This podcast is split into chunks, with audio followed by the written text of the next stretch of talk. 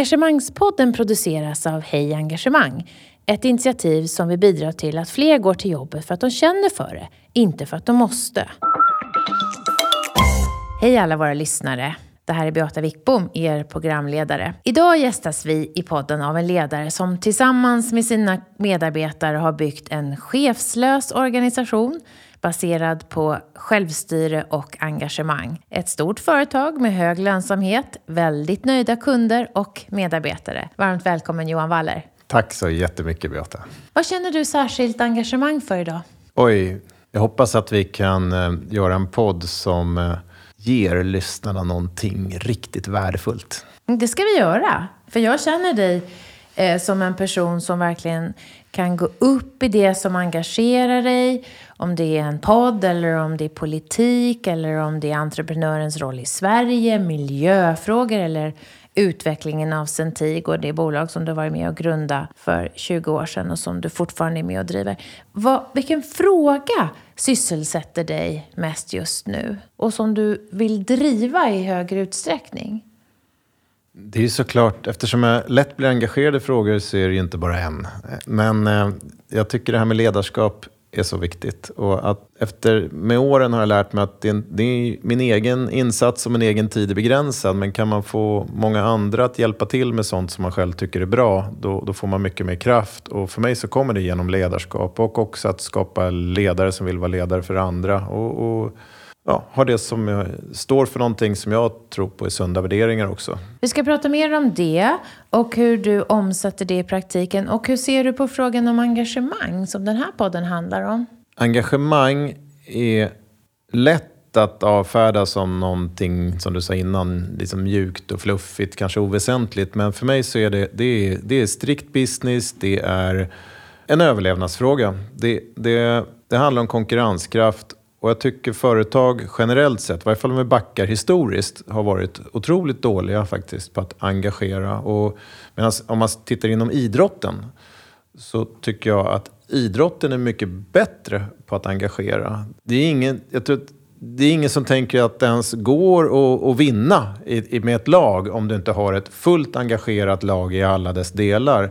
Medan företag sitter med väldigt många som, som, är, som är passiva och egentligen ganska ointresserade av att bidra. Och medarbetare det här, som är det. Medarbetare. Och det här, I takt med att konkurrensen ökar så det kommer det inte hålla. Så att, att få upp engagemanget i alla delar är jätteviktigt. Det är en överlevnadsfråga. Men varför har vi inte sett på engagemang som en överlevnadsfråga hittills, menar du?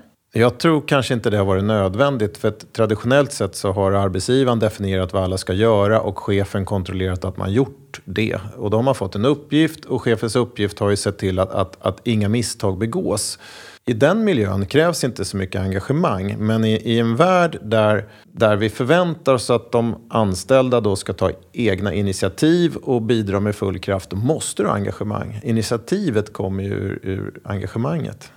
Och vad, vad ser du att vi har för förutsättningar att öka medarbetarengagemanget i svenskt arbetsliv? Det finns ju massor. Och jag, jag, många pratar ju om eh, förbättrat ledarskap och ledarskapsträning. Men jag tror att vi, må, vi måste börja med att, att eh, själva arbetsuppgifterna. Många människor sitter där ute med arbetsuppgifter där man faktiskt inte ens kan förvänta sig ett, ett engagemang. Eh, man har blivit tilldelad precis eh, så, som vi gjort traditionellt. Tayloristiskt? Ja, tayloristiskt. En arbetsuppgift i en process som man gjorde i industrin. Man har gjort det på kontoren. Eh, vi har designat processer, de har fått en arbetsuppgift och sen sitter vi och förväntar oss att de ska vara engagerade. Eh, det tror jag är fel. Vi måste, vi måste se över arbetsuppgifterna så att det går att växa ett ansvar i dem. Så jag hörde säga att vi har behandlat människor lite grann som robotar och nu så vill vi att de ska ta, stort, ta egna initiativ, de ska känna tillit och det här är liksom ett förändringsarbete i sig.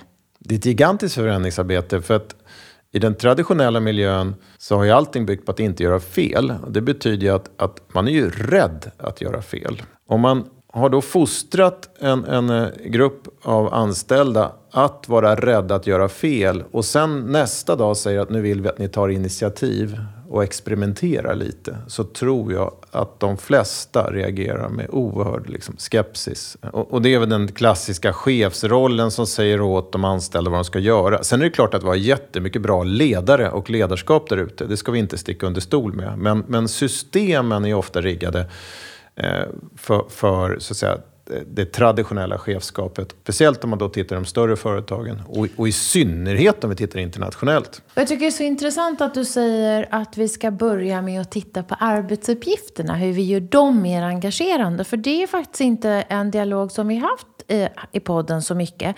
Så berätta mer. Hur skulle vi kunna börja i den ändan? Vad är det vi behöver göra då? Ja, om jag ska titta på ett större företag så tänker jag börja med att dela upp arbetet i vad som är stabilt och vad som du vill ha agilt. Det stabila, där ska man optimera effektiviteten och i det agila måste man optimera utvecklingen.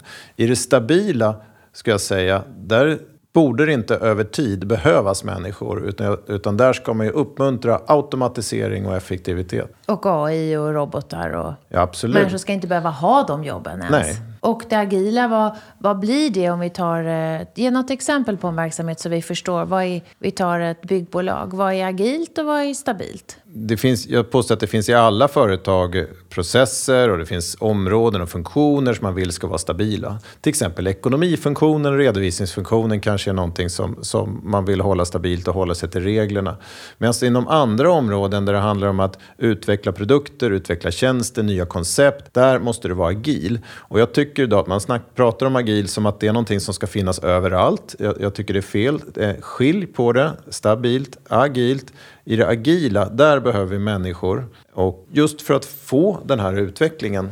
Och då menar du också att då när vi när vi designar den delen, om vi använder ordet design, den delen av verksamheten, då ska vi titta på hur kan vi maxa medarbetarengagemanget i den här arbetsuppgiften. Ja, och det är någonting som inte jag riktigt har hört någon säga innan. Kan du utveckla tanken? Hur gör vi det då när vi designar de processerna? Jo, du säger maxa-engagemanget och egentligen kanske syftet inte är maxa-engagemanget utan syftet borde ju vara att maximera, ur arbetsgivarens perspektiv, maximera utvecklingshastigheten eller förändringstakten, innovationstakten. Men för att kunna göra det så behöver vi människor som går in och, och, och, och lägger sin fulla energi och vill göra den här insatsen. Och, och då behöver de ges eh, ansvar och de behöver ges också information om, om, om hur det man har gjort har gått och de behöver veta när man, när man är framgångsrika. Så man behöver, man behöver få feedback på det man gör för att kunna göra det bättre. Jag skulle säga att, att i det jag kallar den stabila världen, där bestämmer arbetsgivaren hur arbetsuppgiften ska utföras. I den agila världen så anser jag att det, medarbetaren bör få mycket stort inflytande i hur man genomför sin arbetsuppgift för att kunna förbättra den sättet man gör det på. Då. Och då kan ni lyssna på vårt förra avsnitt med eh, forskare Thomas Gustafsson som bara handlar om agilt arbetssätt. Så blir ni nyfikna efter det här så ska ni slå upp det. Men vad händer då när vi designar bort engagemanget? Kan du ta något exempel eh, som vi kan relatera till där liksom vi, gör, vi gör helt fel? En process där vi ja, nej, men, om? Nej, men det, det, ja, det är ganska lätt. Jag själv jobbade som eh, konsult på 90-talet med att införa stora affärssystem och designa processer. Och målet var ju att processen skulle vara så effektiv som möjligt. Eh, I bästa fall eh, kundcentrerad, men vi pratade aldrig om hur det skulle vara att, att jobba i den och vilka arbetsuppgifter vi skapade eller vilka roller vi skapade. Om det, om det överhuvudtaget skulle gå, gå att utveckla den uppgiften eller vara engagerad i den. Så att de här stora process och systemprojekten kan ju vara fullständigt, designar ju egentligen massa, massa ar arbetsplatser. Ofta utan hänsyn till, till eh, hur själva arbetsuppgiften blir. Och kvar blir till slut ett gäng medarbetare som sitter och blir lite robotar då i en process som är designad någonstans. Ja, och då, då jag menar att innan man gör det här, om man delar upp det, det som ska vara stabilt, så, så maxa det maximalt och, och använd robotar etc. för att, att, att automatisera det. Medan den agila delen, där bör man sätta människorna. Men då måste man också fundera igenom på vad, vad, vad det blir för arbetsuppgift. Men det här kanske är en dum fråga, men om vi tar ett steg tillbaka var och hur designas arbetsprocesser egentligen? Om vi går till liksom roten med det här problemet. Industrialiseringen drog igång, det var väl då det här började. Och då, och då kom ju löpande bandet och då designade man ju arbetsuppgifter också utifrån att man ville kunna anställa många utbytbara människor som skulle utföra en arbetsuppgift så effektivt som möjligt utan att göra fel. På samma sätt införde man ju med, med som jag nämnde nyss, affärssystemen. Och där när man inför dem så tenderar, då designar man ju också hur, hur, hur processer ska utföras. Affärssystem och IT-system menar IT -system, du? Ja, ja sådana administrativa system som, som folk sitter och jobbar i hela dagarna. Och det här, nu omfattar ju det i stort sett alla, alla kontorsanställda i väldigt många företag. Så lite grann är det att vi måste också säga till alla IT-konsulter och alla som eh, jobbar med att införa system att tillbaka till att fundera på hur arbetsuppgifter blir mer engagerande. Ja, absolut. Mm. Man tittar ju bara på effektivitet nu. Jag tror dessutom är det så att om man då ber i IT-avdelningen någon inför ett IT-system när det i själva verket kanske är en ny kultur man inför så anser jag att det där är ju en, borde i allra högsta grad vara en, en ledningsgrupp eller vd-fråga. Och det här kommer ju, tänker jag då, kräva ledarskap för att få, få ut kraften ur den här agila delen av verksamheten. Vad är det för typ av ledarskap som kommer behövas, ser du? För det första är jag övertygad om att det kommer behövas mer ledarskap. Och i, det här, i den agila världen så kommer ju människor in, inte prestera lika, utan all, människor måste bli sedda. Så människor måste behandlas olika. Och i, däremot i den traditionella världen, där har vi designat arbetsuppgifter för att människor ska bli lika och utföra samma uppgift ex, exakt identiskt. I den agila världen behöver vi maxa värdet av varje individ. Så det första alla behöver lära sig, det är ju, det är ju egentligen självledarskap. Jag brukar säga innan man kan leda andra måste man lära sig att leda sig själv. Sen till sitt stöd, även om man är duktig på att formulera mål och leda sig själv, så behöver man coacher. Eh, jag brukar säga att i den agila världen behöver man strukturera coachskapet lika mycket som man strukturerat chefskapet i den hierarkiska världen. Och du behöver också e-, ett ledarskap för team.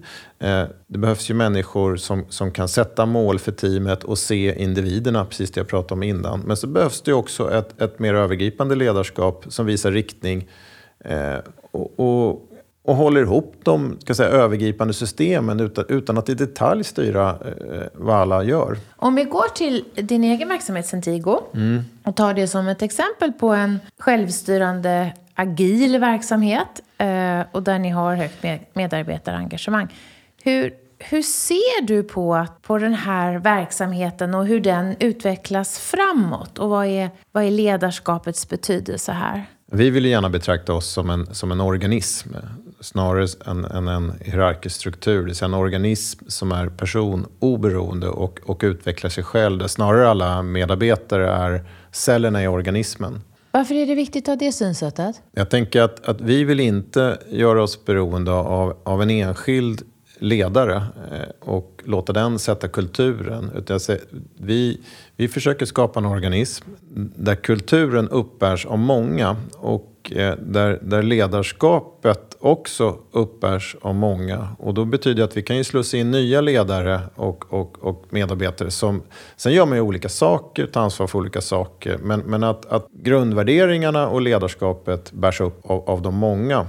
Och sen är det ingen enskild som har kontroll på allting här. Därför gillar jag också ordet organism. Det vill säga att, att det är inte meningen att någon ska sitta i toppen och ha koll på allting, utan det händer massa grejer eh, när man sover, det händer saker och, och det utvecklas. Och, och, bara ha det synsättet tror jag att, att, många företag skulle må bra av, eller organisationer. För att istället för att hitta liksom, de enstaka ledarna så försöker man bygga in ledarskapet i väggarna eller kulturen, kulturen i väggarna. Förstår jag dig rätt att du vill utveckla ett ledarskap som går att anamma av flera. Eller att det, liksom, det handlar väldigt mycket om att tydligt beskriva vad det ska åstadkomma så att man kan iklä sig det eller ta sig an det ledarskapet ungefär som man tränar upp någon annan förmåga. Är det det du säger? Att ni vill ha väldigt bra kontroll på vad det ledarskapet handlar om? En tydlig ledarskapsfilosofi och mm. tydliga värderingar. Och vad som inte är okej också. Eh, måste också vara tydligt. Eh, det kan ju vara exempel på det. Det blir en väldigt viktig tillgång hos er. Jätteviktig. Eh, att att, att ut, kunna utveckla det här, veta hur ni styr det och gör det. Fungerar det idag på Centigo?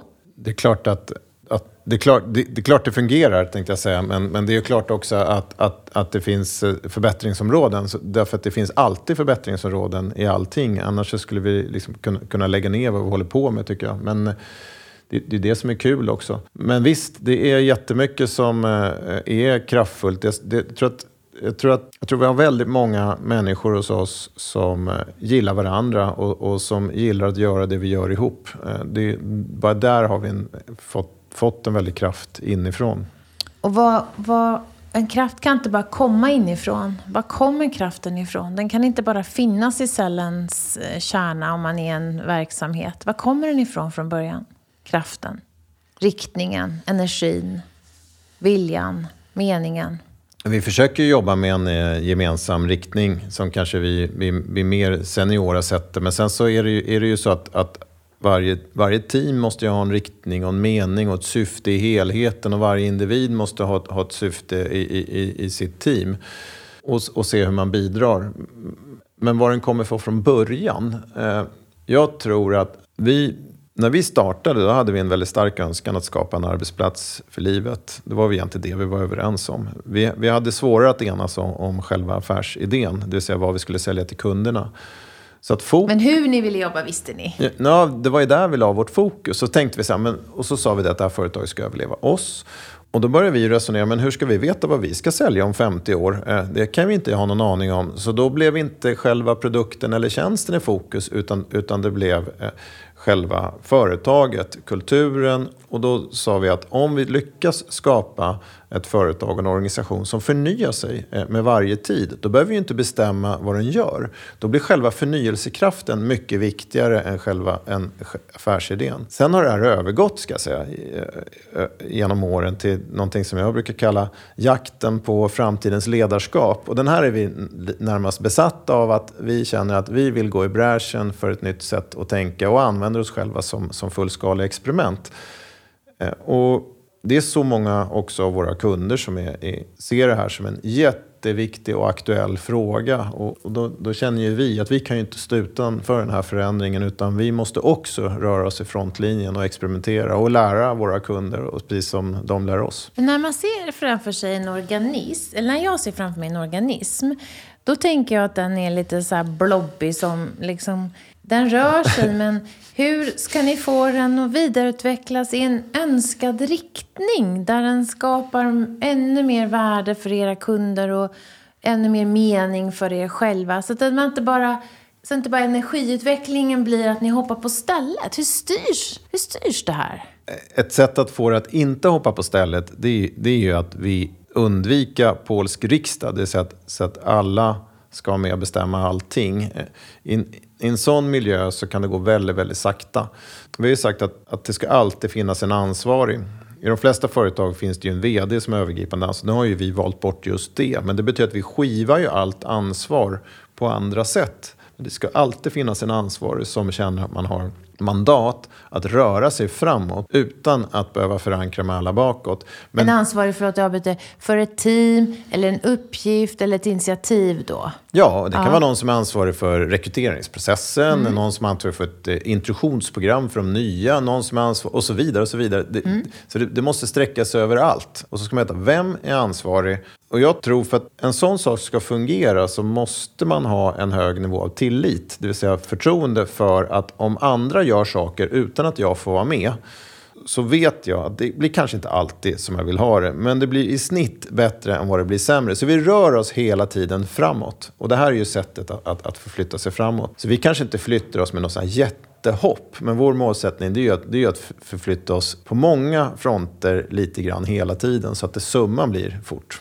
Jag älskar att du säger i snitt bättre än vad det blir sämre. Och jag kan ju vittna om som har samarbetat med er att den här tilliten gör ju att en väldigt eh, ung person som inte har jobbat så länge kan få ett stort ansvar och verkligen också fullt ut få bära ut det uppgiften och, och, ta det ansvaret, växa enormt. Och ni stöttar och ni supportar på inslagen väg. Och, eh, så jag har ju sett det faktiskt fungera i praktiken och kan vittna om att det är ingen som sen lägger sig och ändrar utan det finns så mycket saker som ni håller på med.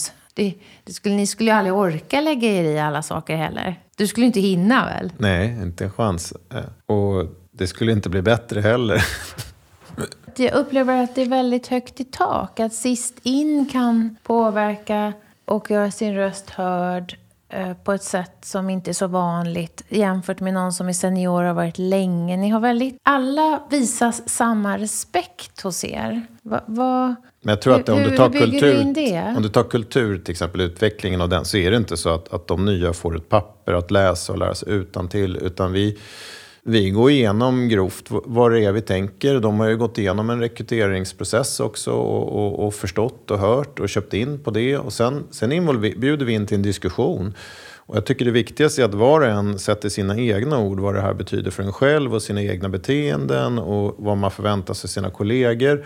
Och varje gång vi har de diskussionerna, då utvecklas vi. Då lär vi oss någonting nytt och vi tar det här ett steg framåt. Så det är ingenting som står still. Apropå det, det, så det är, sker hela tiden en, en organisk så säga, växt av, av, av, av, värderingar och kulturen. Så då kan vi stärka den hela tiden. Istället för att du lanserar den en gång och sen försvinner den efter ett tag. Och nu har vi inte sagt ordet kommunikation, men det hör jag dig säga hela tiden att kommunikation i teamen, mellan teamen, tvärfunktionellt om frågor. Det är ju jätteviktigt för att den här organismen ska röra sig framåt. Ja, jag tror inte att man, man, man kan inte förvänta sig att någon ska bidra till en helhet om man inte är informerad om till exempel helhetens utmaningar. När jag började som konsult på 90-talet, det var i stort sett alla kunder jag träffade, de, de hade ju strategier som man har nu med. Men alla var ju hemliga för medarbetarna. Då tänker jag, hur ska någon kunna vara engagerad i vad det är man håller på med om man inte vet vart man vill? Och i värsta fall kanske man inte vet vad det är man tillverkar om man står där ute på fabriken. Hur ska man kunna vara engagerad i det?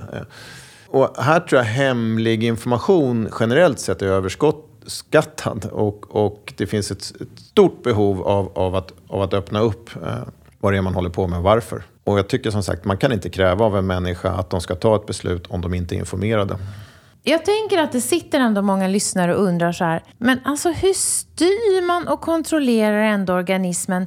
Vi säger så här, vi ser att det kommer nya teknik, behov av ny te teknisk kompetens om några år. Vi ser liksom hur marknaden utvecklas och vi måste eh, förbereda oss kanske för eh, förändrade kundbehov. Eller, kan du inte berätta i praktiken hur fungerar det då i en organisation utan chefer som är mycket, som har väldigt hög grad av självstyre, att hamna rätt i förhållande till marknadens behov? Bara en kommentar på det, för att det här att vi inte har chefer. Jag jag vill inte säga åt folk att de inte ska ha chefer eller andra organisationer. Men för oss är det här, det, det kanske är ett sätt att gå lite längre i det här experimentet som gör att vi lär oss lite mer. Men då blir ju sådana här utmaningar synligare. För det, för det man typiskt gör då i en chefsorganisation det är att man stakar ut en riktning, man väljer en väg och sen så får alla förhålla sig till den. Ibland kan vi ju ha diskussioner, eh, och det är klart att vi, vi har ju ledare hos oss och ledare som är, som är ansvariga för olika delar. Och här jobbar vi mycket med att dela upp ledarskapet så att vi faktiskt har några som, som ansvarar för, för, för riktning. Och, och om, om man inte rör sig i en riktning, då kanske man måste skapa incitament för att röra sig i den riktningen.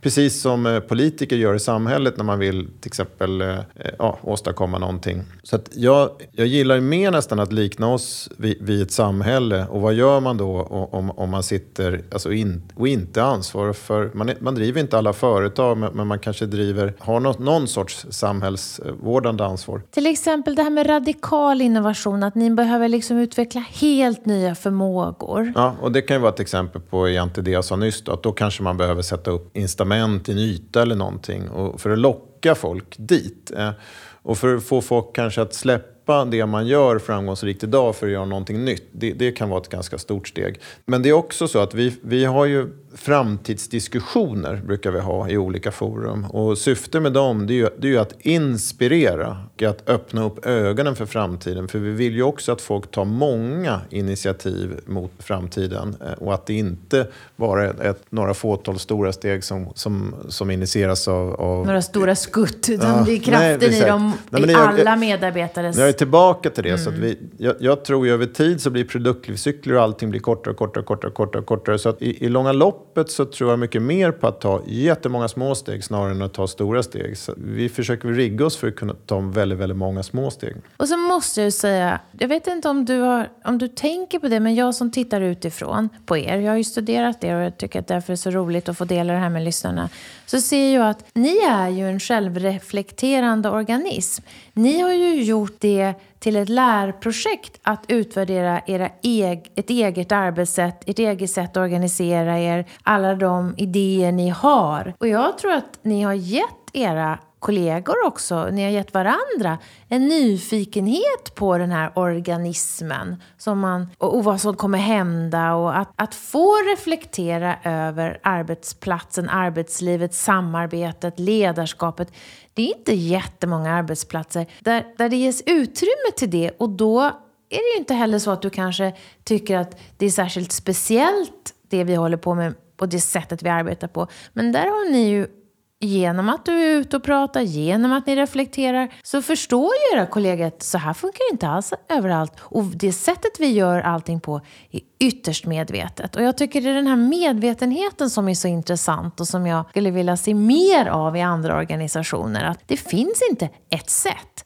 Man kan ha massor med olika sätt att göra saker på. Och ni väljer hela tiden, era kollegor väljer hela tiden olika sätt beroende på utmaning. Mm. Och jag skulle vilja att du bara gav något exempel på någon som kommer in som kanske inte passar i det här systemet. Och var, varför den personen då inte skulle passa i det här eh, arbetssättet. Jag tror att eh, dels så, så, måste man ha en egen ambition, brukar jag säga. Men, men, men om någon och kommer in med mycket erfarenhet, då kan det vara för att, nästan så att en del har för mycket erfarenhet i bagaget för att kunna förhålla sig till vårt sätt att jobba. Så att man, man väljer hela tiden att gå tillbaka till hur man är van vid, snarare än att försöka fatta hur, vad är som avsikten med hur vi har tänkt och försöka förstärka upp det. Där, där kan det ju bli svårt för vissa. Du tror att ett arbetssätt är givet? Ja, och så man, faller du tillbaka ja, på man, det. Man tänker att världen ser ut på ett visst sätt och så ser det ut i alla företag. Ja, ja, ja, ja. Ni snackar om att man inte har budgetar, men det har ni ju egentligen, ska man säga. Så, ja, men vi har inte det, säger vi. Så, eh, ja, ja, ja. Men det, och sen så det är väl bara en andra ord och omskrivningar. Men det, tills, då inser man ju att då har man kanske inte riktigt förstått vad det är vi menar.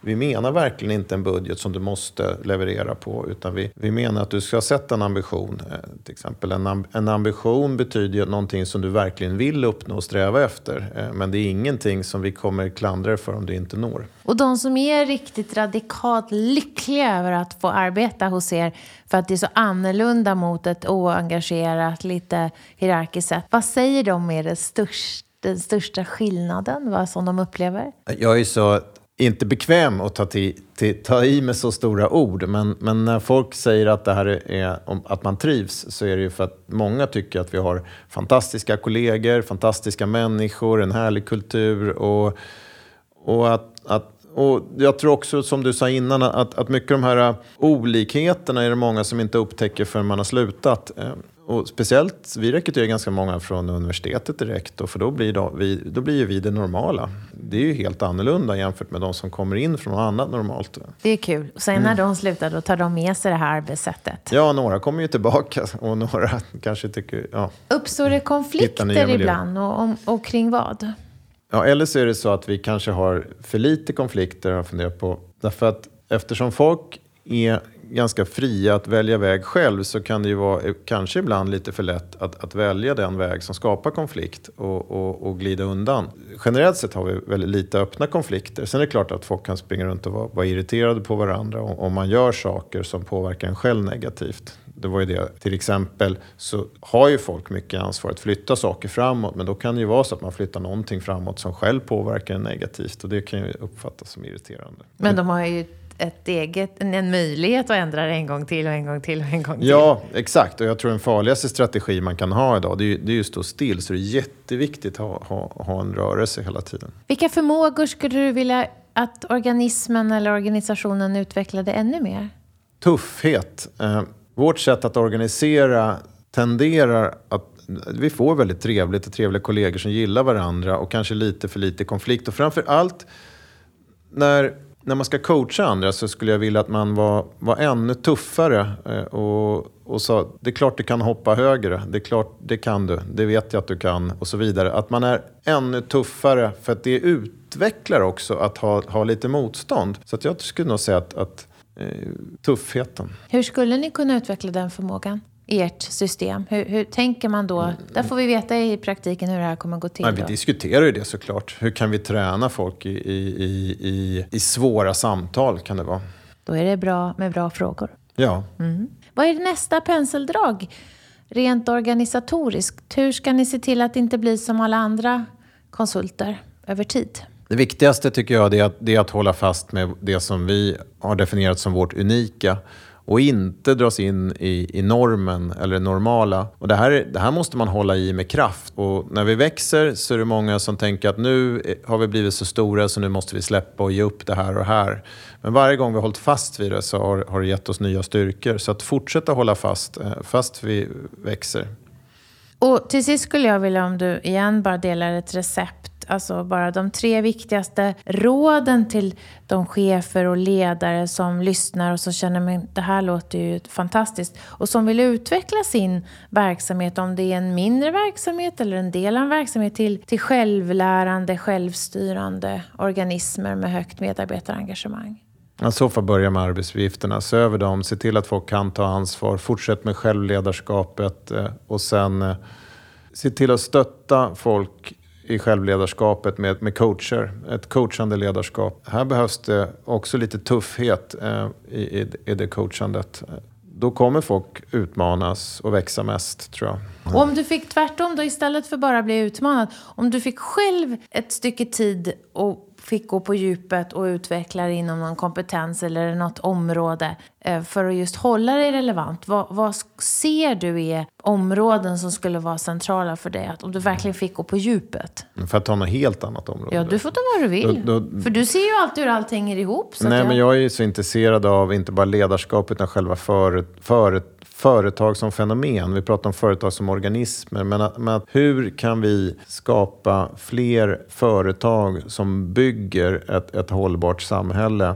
Jag tror nämligen företag är kanske den viktigaste förändringsdrivkraften i världen. Och här tycker jag det saknas eh, forskning. Jag skulle gärna hålla på med det. Jag skulle också vilja ägna mig åt hur kan då de som sitter och styr samhället, politikerna, stötta stötta och stimulera utvecklingen av sådana här företag så att vi kan påskynda det jag kallar den positiva utvecklingen i världen. För jag tror att det är så att vi har jätte, jättemycket problem i världen och enda sättet att vara optimist är att tänka att den positiva utvecklingen, den kan vi skynda på så den går fortare än den negativa utvecklingen. Och då kan vi liksom skapa en, en planet som vi, vi vill vara på. Mm, nu ser du jätteglad ut. Det är bra. Om du var engagemangsminister för en dag, för att eh, vi hade förstått här i samhället att det här är så viktigt. Nu inrättar vi ett departement, vi jobbar med de här. Det här handlar om om vår överlevnad, om innovation, om folkhälsa. Vad skulle du göra som engagemangsminister? Jag tror att jättemånga sitter här ute och är väldigt less på sina jobb. Och kanske det vet jag att de är. Ja, och aldrig kommer bli engagerade i dem. Så jag skulle försöka hitta sätt, strukturerade metoder att, att hjälpa folk att hitta nya vägar och flytta sig. Många, tror jag dessutom, jag är optimist där, kommer hitta energi i nya miljöer. Och idag tenderar vi att sitta fast för länge. Vi behöver mer rotation i, i, i livet och, och i arbetslivet. Och i huvudet. Ja, i huvudet. Tack Johan Waller för att du var med i Engagemangspodden, för att du hjälper oss att driva de här frågorna. Eh, och vi får titta in i hur ni arbetar på Centigo. Tack alla lyssnare. Eh, det är för er vi gör det här och eh, det är då det blir meningsfullt. Tack för idag. Vi hörs i nästa avsnitt. Tack så mycket. Vi hoppas att vi har väckt tankar om hur du kan bidra till ett mer engagerat Sverige. På hejengagemang.se kan du hitta mer inspiration och tips kring hur du som individ, ledare och organisation kan jobba för att skapa ett ökat engagemang, välbefinnande och nya resultat. Tack för att du har lyssnat!